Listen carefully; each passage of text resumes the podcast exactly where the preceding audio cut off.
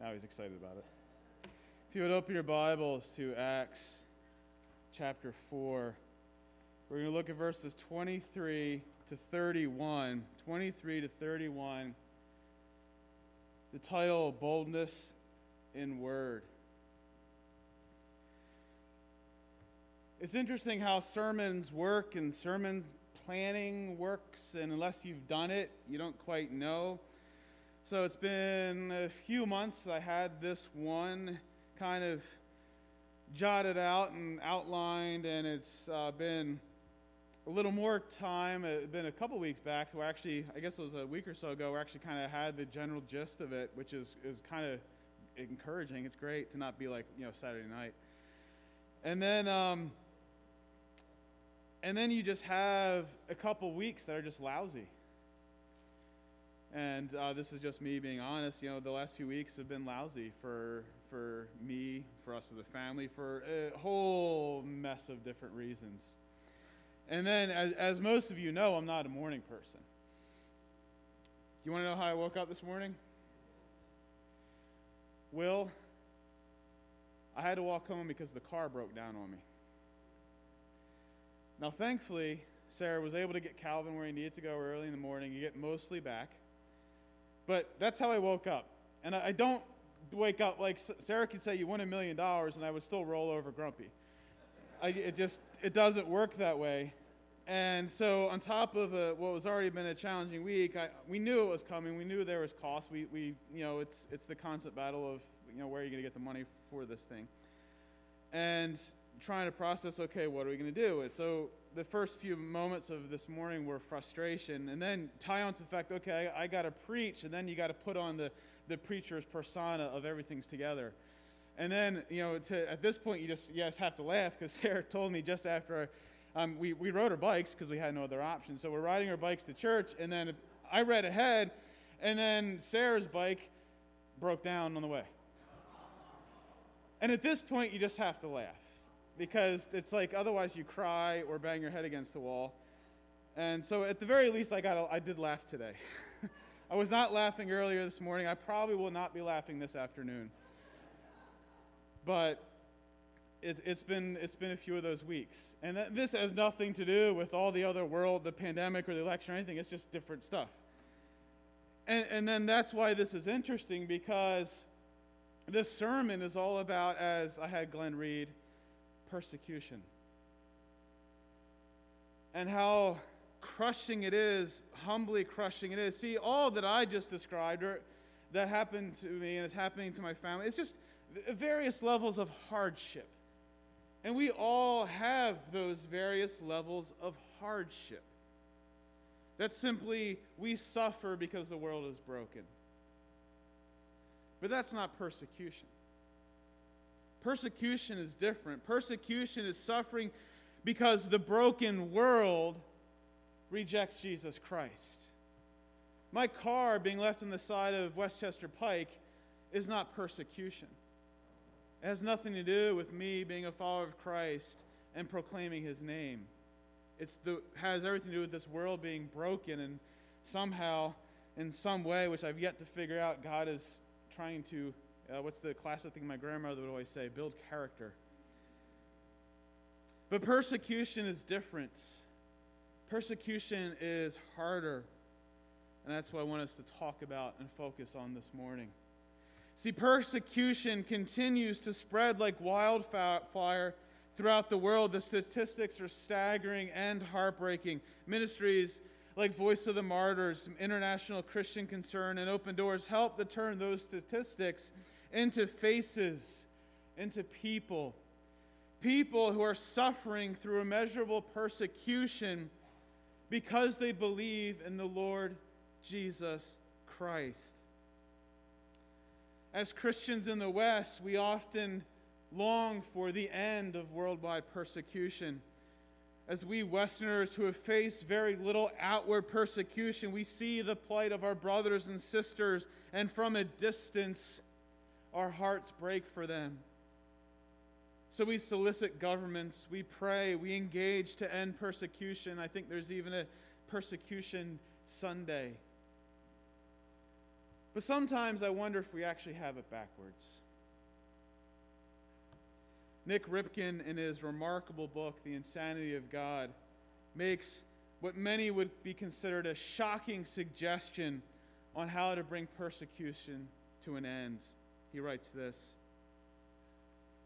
if people stopped accepting Christ as Lord and Savior, persecution would end immediately. He continues, persecution is completely avoidable if someone simply leaves Jesus alone, doesn't seek him or follow him, then persecution will simply not happen. Beyond that, he says, even if someone becomes a follower of Jesus, persecution will not likely not happen if the faith is kept private and personal. If a person is silent about their faith in Jesus, the chance of being persecuted is very small. So if our goal is reducing persecution, Nipkin writes, Ripken writes, the task is easily achieved. Two steps. First, just leave Jesus alone. Second, if you do happen to find him, just keep him to yourself. Persecution stops immediately where there is no faith and where there is no witness. Again, persecution stops immediately where there is no faith and where there is no witness. I hope it's clear to you the mor- this morning that Ripken is not actually seeking to end persecution, but to highlight something else, that persecution is actually a normal part of the Christian life. Persecution is a normal part of the Christian life. See, persecution will continue to exist as long as people continue to believe and claim that Jesus Christ is Lord. Persecution will continue as long as people continue to not stay silent. Do me a favor, if you have your Bible, whether in person or on your phone, flip over to Second Timothy three twelve. Second Timothy three twelve. I want you to actually see that this is there in your Bible.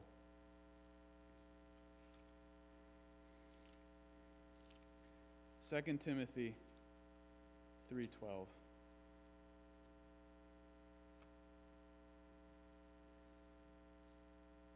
What does Paul say? Indeed, all who desire to live a godly life in Christ Jesus will be what?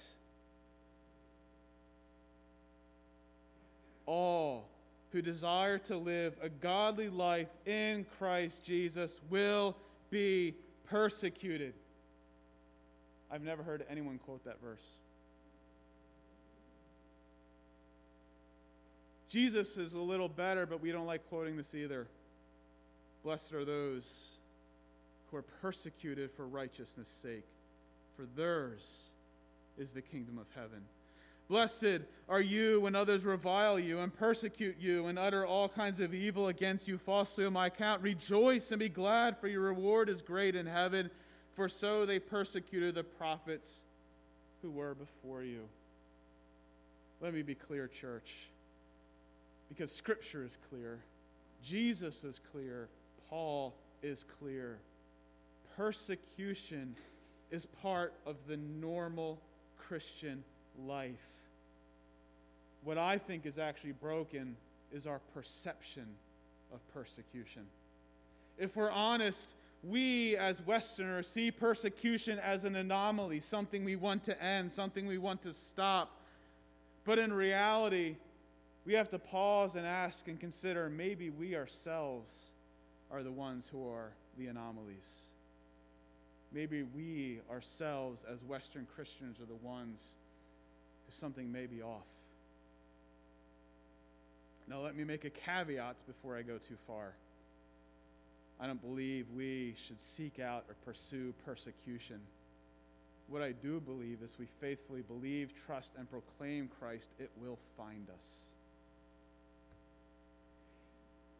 you're desiring to live a godly life, what does Paul promise? If you are seeking to follow Jesus, what does he say? You are blessed if you are persecuted. The only way to end persecution is to reject Christ or to keep quiet.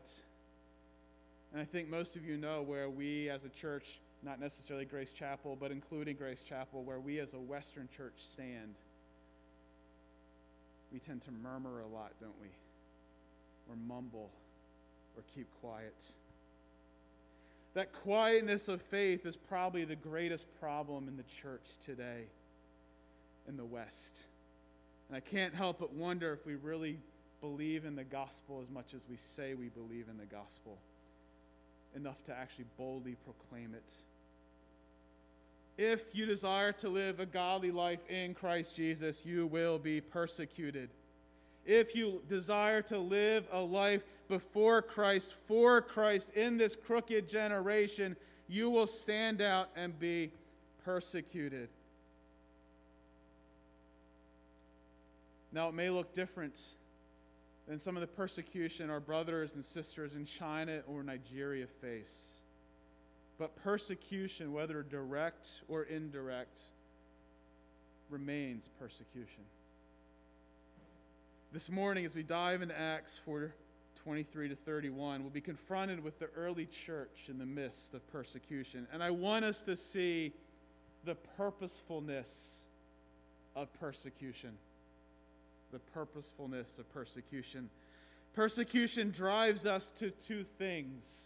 It drives us first to prayer, and it drives us secondly to proclamation. Those are the two points this morning. Persecution is purposeful. It drives us to prayer, and it drives us to proclamation. See, persecution is simply suffering for and in the name of Jesus. And it drives us to open our mouths to God in prayer and to open our mouths to our neighbors, our friends, our relatives, to proclaim to others. For those who have encountered the living Christ, staying silent is not an option. Staying silent is not an option. We must confess with Peter and John, whether it is right in the sight of God to listen to you rather than to God, you must judge. Why? For we cannot but speak of what we have seen and heard. If you are a follower of Christ, silence is not an option. We cannot but speak and pray to God about all we have seen and heard. Acts four twenty-three to thirty-one. When they were released, Peter and John, they went to their friends and reported what the chief priests and the elders had said to them. And when they heard it, they lifted their voices together to God and said, Sovereign Lord, who made the heaven and the earth and the sea and everything in them, who through the mouth of our father David, your servant, said by the Holy Spirit, Why did the Gentiles rage and the peoples plot in vain? The kings of the earth set themselves, and the rulers were gathered together against the Lord and against his anointed. For truly in the city there were gathered together against your holy servant Jesus, whom you anointed, both Herod and Pontius Pilate, along with the Gentiles and the people of Israel, to do whatever your hand and your plan had predestined to take place. And now, Lord, look upon their threats and grant to your servants to continue to speak your word with all boldness while you stretch out your hand to heal, and signs and wonders are performed through the name of your holy servant Jesus.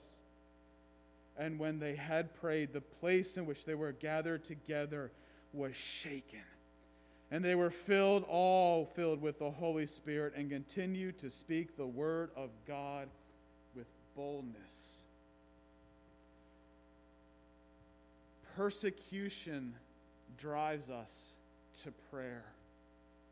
Remember the context of our passage, which Glenn just read. Peter and John were imprisoned, beaten, and then released, and they're charged do not speak in the name of Christ anymore. They were persecuted for proclaiming Christ. And what do they say? There is salvation in no one else. For there is no other name under heaven given among men by which we must be saved. Jesus, Jesus, Jesus. Jesus, his perfect Savior. Jesus, the suffering Savior. Jesus, the resurrected Savior. We cannot stop talking about him. So they returned and told all their friends what had happened, still talking about Jesus. And look, how do they respond in verse twenty-four? When they heard the report, they prayed. They lifted up their voices together to God. They sought the Lord together. Their suffering and persecution drove not just Peter and John, the ones who experienced the persecution, but all the church of God together, united in prayer. And they cried out, Sovereign Lord, who made the heaven and the earth and the sea and everything in them, who through the mouth of our father David, your servant, said by the Holy Spirit, Why do the Gentiles rage? And the peoples plot in vain. The kings of the earth set themselves, and the rulers gathered together against the Lord and against his anointed. For truly in the city there were gathered together against your holy servant Jesus, whom you anointed. Both Herod and Pontius Pilate, along with the Gentiles and the people of Israel, to do whatever your hand and your plan had predestined to take place. Let me highlight a few things from this prayer. Under the fact that persecution drives us to prayer, the first thing, they recognize that God is sovereign.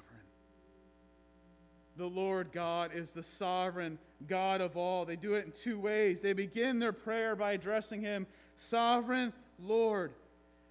He is the Lord God, creator of all that is. He made the heavens, the earth, the sea, and everything that fills them. And take a look at verse twenty-eight.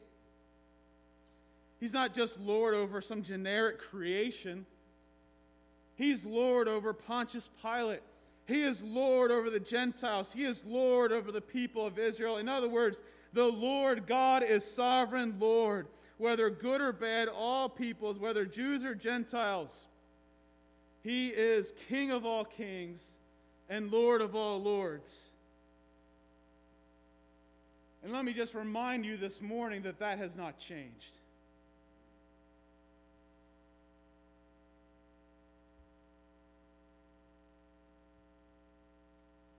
In the midst of this uncertainty, depending on whether you're joyful this morning or mourning, or somewhere in between, the Lord our God as King has not changed. He is the sovereign Lord over the president and the president-elect. Christ is the Lord. He is our only Savior. We will find salvation in no one else. There is no other name. No other name.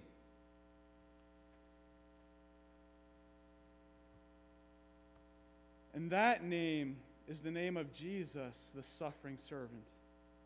Peter and John confessed that it was the predestined, meaning God thought about it and planned it a long time before we were even created.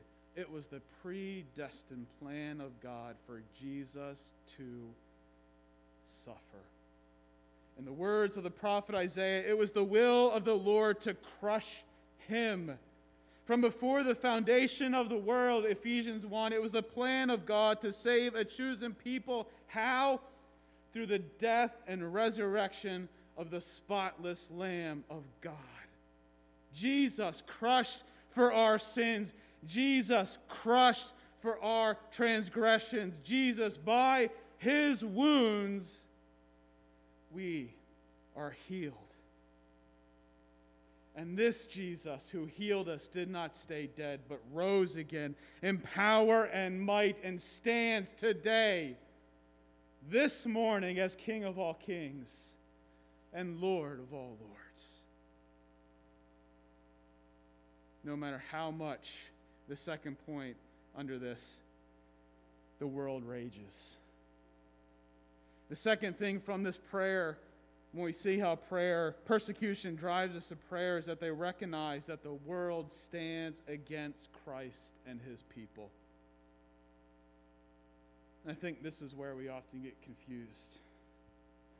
Psalm two is a remarkable psalm. Why do the Gentiles rage and the peoples plot in vain? The kings of the earth set themselves, the rulers gather together against the Lord and his anointed.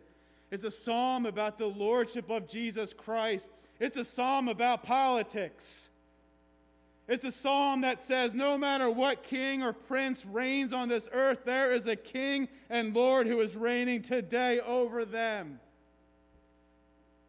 That political theology is our hope for today, our hope for tomorrow, our hope for the rest of our time on this earth, and more so for the future when we see that King of all kings and Lord of all lords seated high on the throne.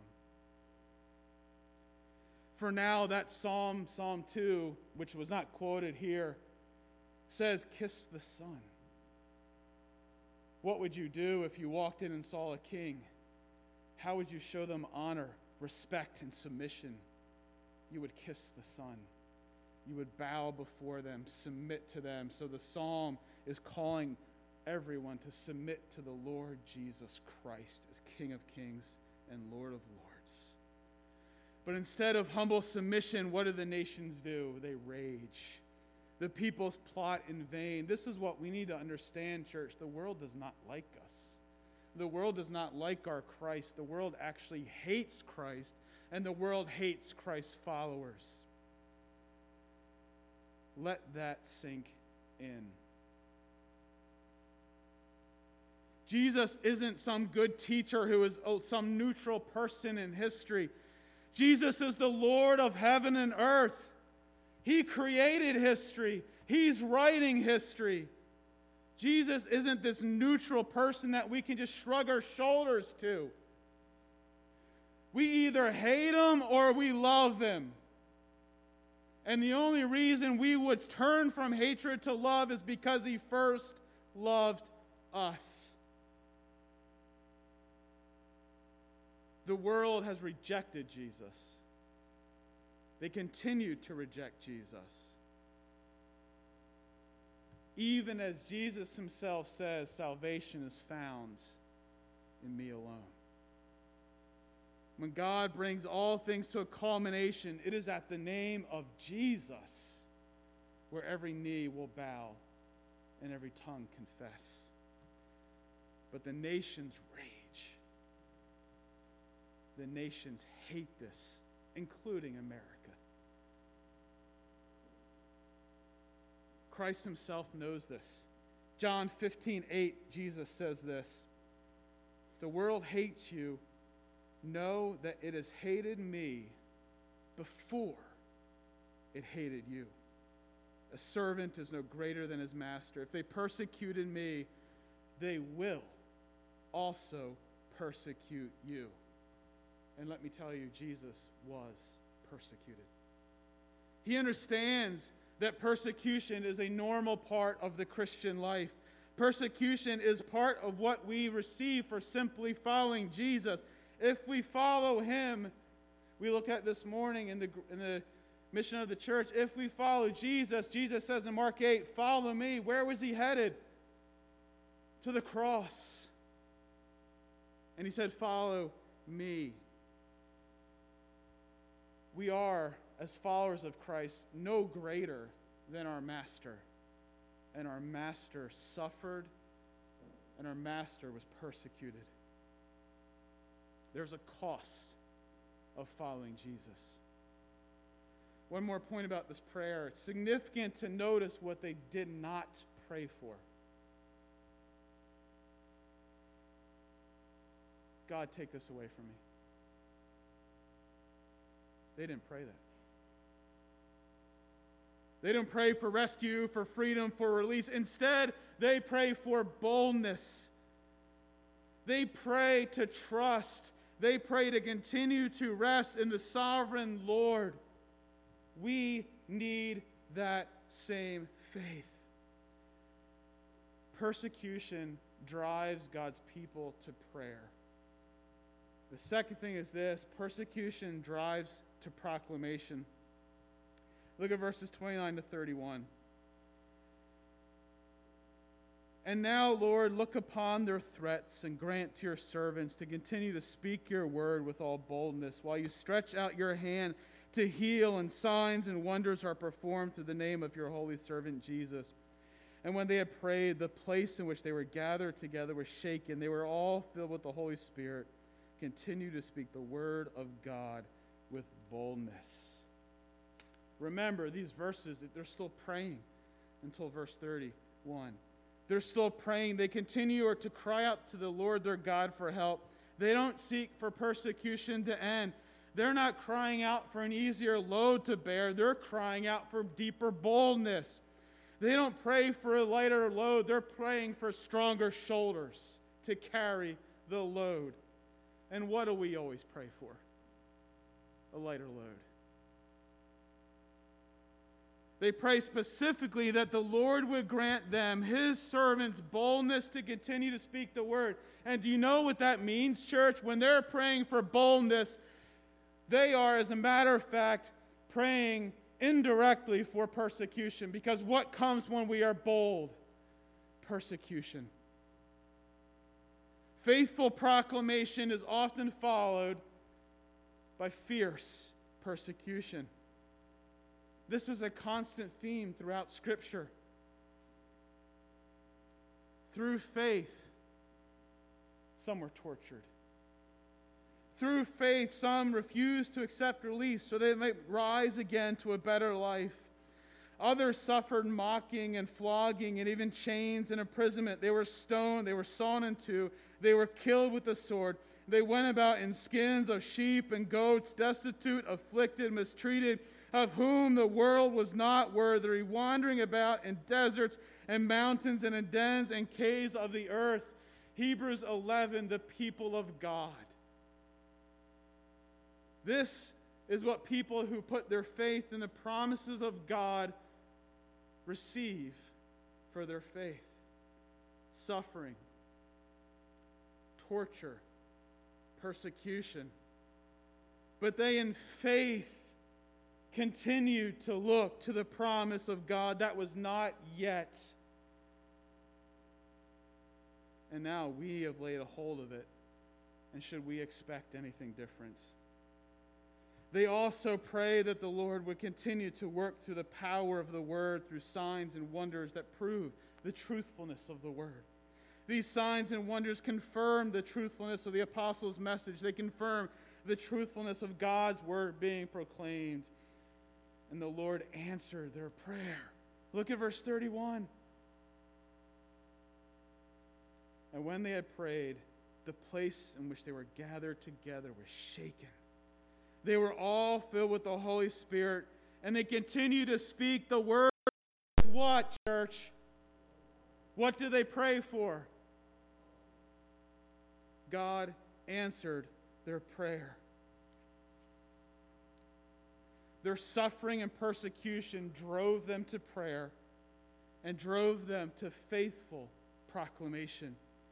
And it revealed to them in their persecution a Lord who remains faithful to his people. A Lord who shakes the room. A Lord who stirs up boldness. A Lord who is King of kings and a Lord of lords. A Lord who faithfully promises to never leave, to never forsake.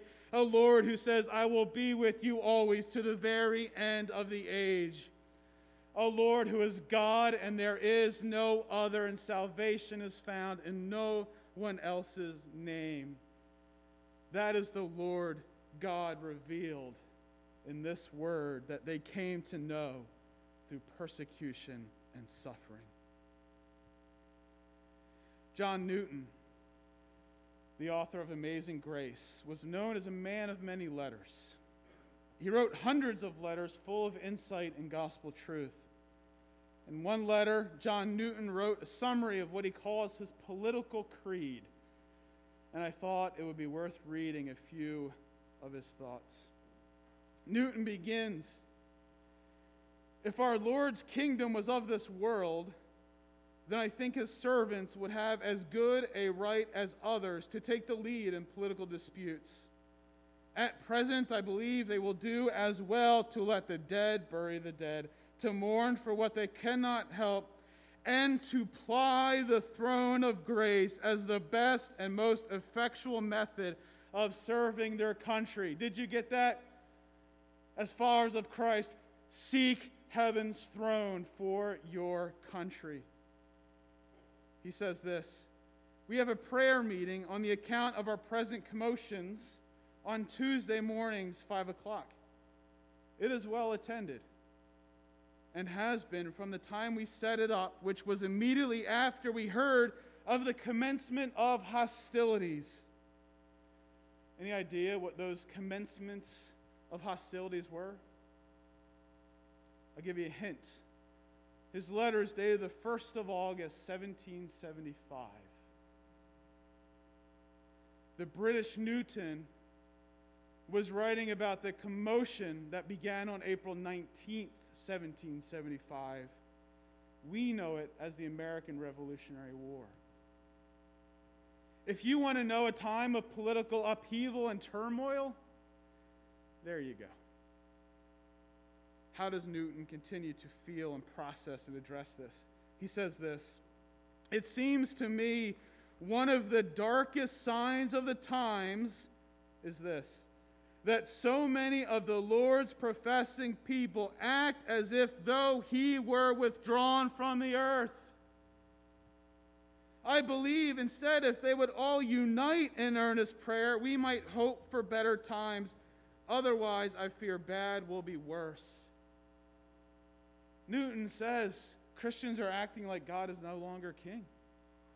Christians are acting like God is no longer Lord, and they're not even praying to him. He says, people of God, go to God in these uncertain times. Respond with trust and prayer. Seek boldness and faithfulness.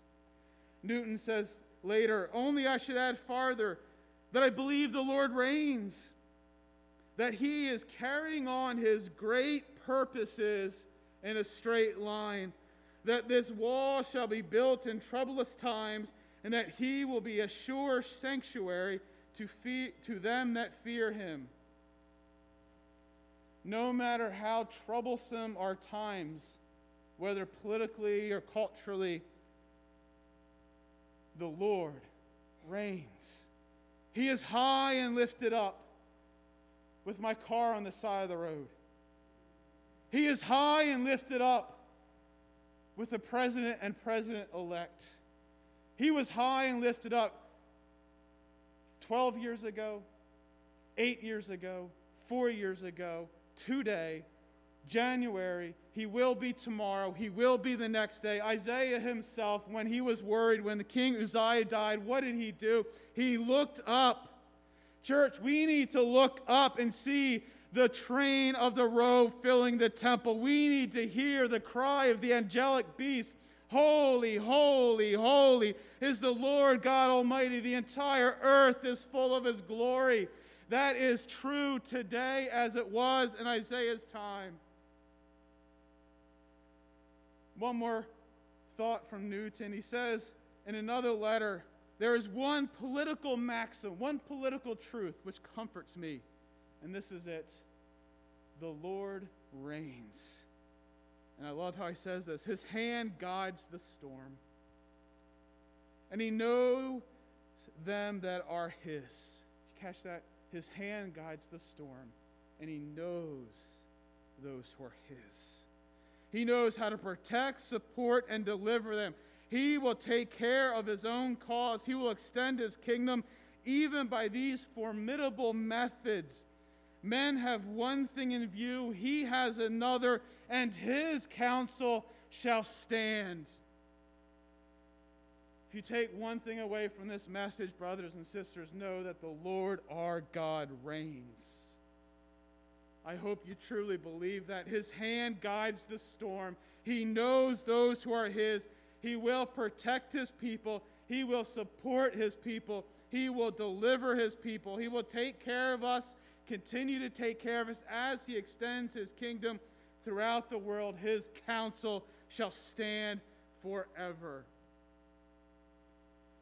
Who knows where America is going? I have no idea. I don't know if it's because I'm prone to pessimism or what, but I have a feeling when I read Scripture, I tend to think things are going to get a bit worse before they get a bit better.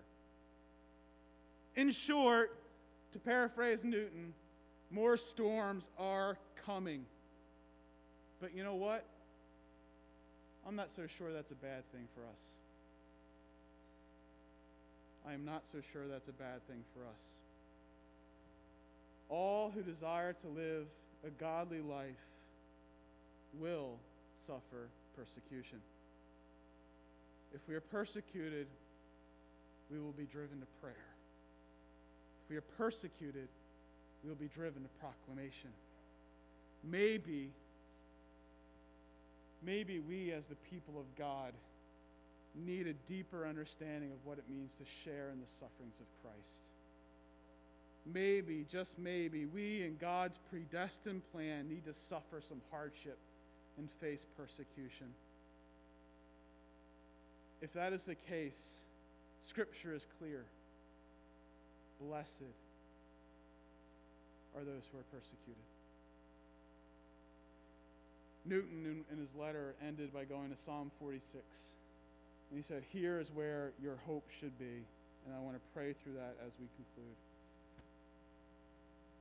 Our God, you are our refuge and strength, a very present help in trouble. Therefore, we as your people will not fear.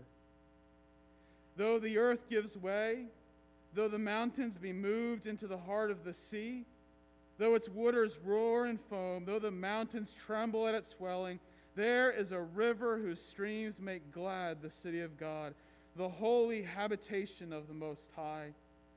God is in the midst of her, and she shall not be moved. God, you will help her when the morning dawns. The nations rage, the kingdoms totter, and you utter your voice, and the earth melts. The Lord of hosts, you are with us. The God of Jacob, you are our fortress. Come, come, Lord Jesus, behold the works of the world. Come, world, and behold the works of our God, how he has brought desolations on the earth. He makes wars cease to the end of the earth. He breaks the bow, shatters the spear, burns the chariots with fire. Help us, Father, as your people, to s- sit still, to be still, to know that you are God, to know that you will be exalted among the nations, to know that you will be exalted in the earth, to know that no matter what will come, you are the Lord of hosts, and you are with us. The God of Jacob, you are our fortress. Father, we want to be blessed by you, but we are fearful. We are comfortable, and maybe even a bit complacent. Interrupt our lives. May your Spirit come upon us, shake us up, and wake us up. Help us to see and believe in your word, to know that seeking to live a godly life will require sacrifice, suffering, and persecution. Help us to know that we are no greater than our Master. And you, Jesus, you, Jesus, are the suffering one. And you call us to take up our cross and follow you. Help us, we pray. Help us to be found faithful. Help us to turn to you in prayer. Help us to be bold in speaking your word. And help us to be faithful in proclaiming the excellencies of your name. And it's in that wonderful, mighty, powerful, secure, solid, everlasting name we pray. In the name of Jesus, the name that is above every name. Amen.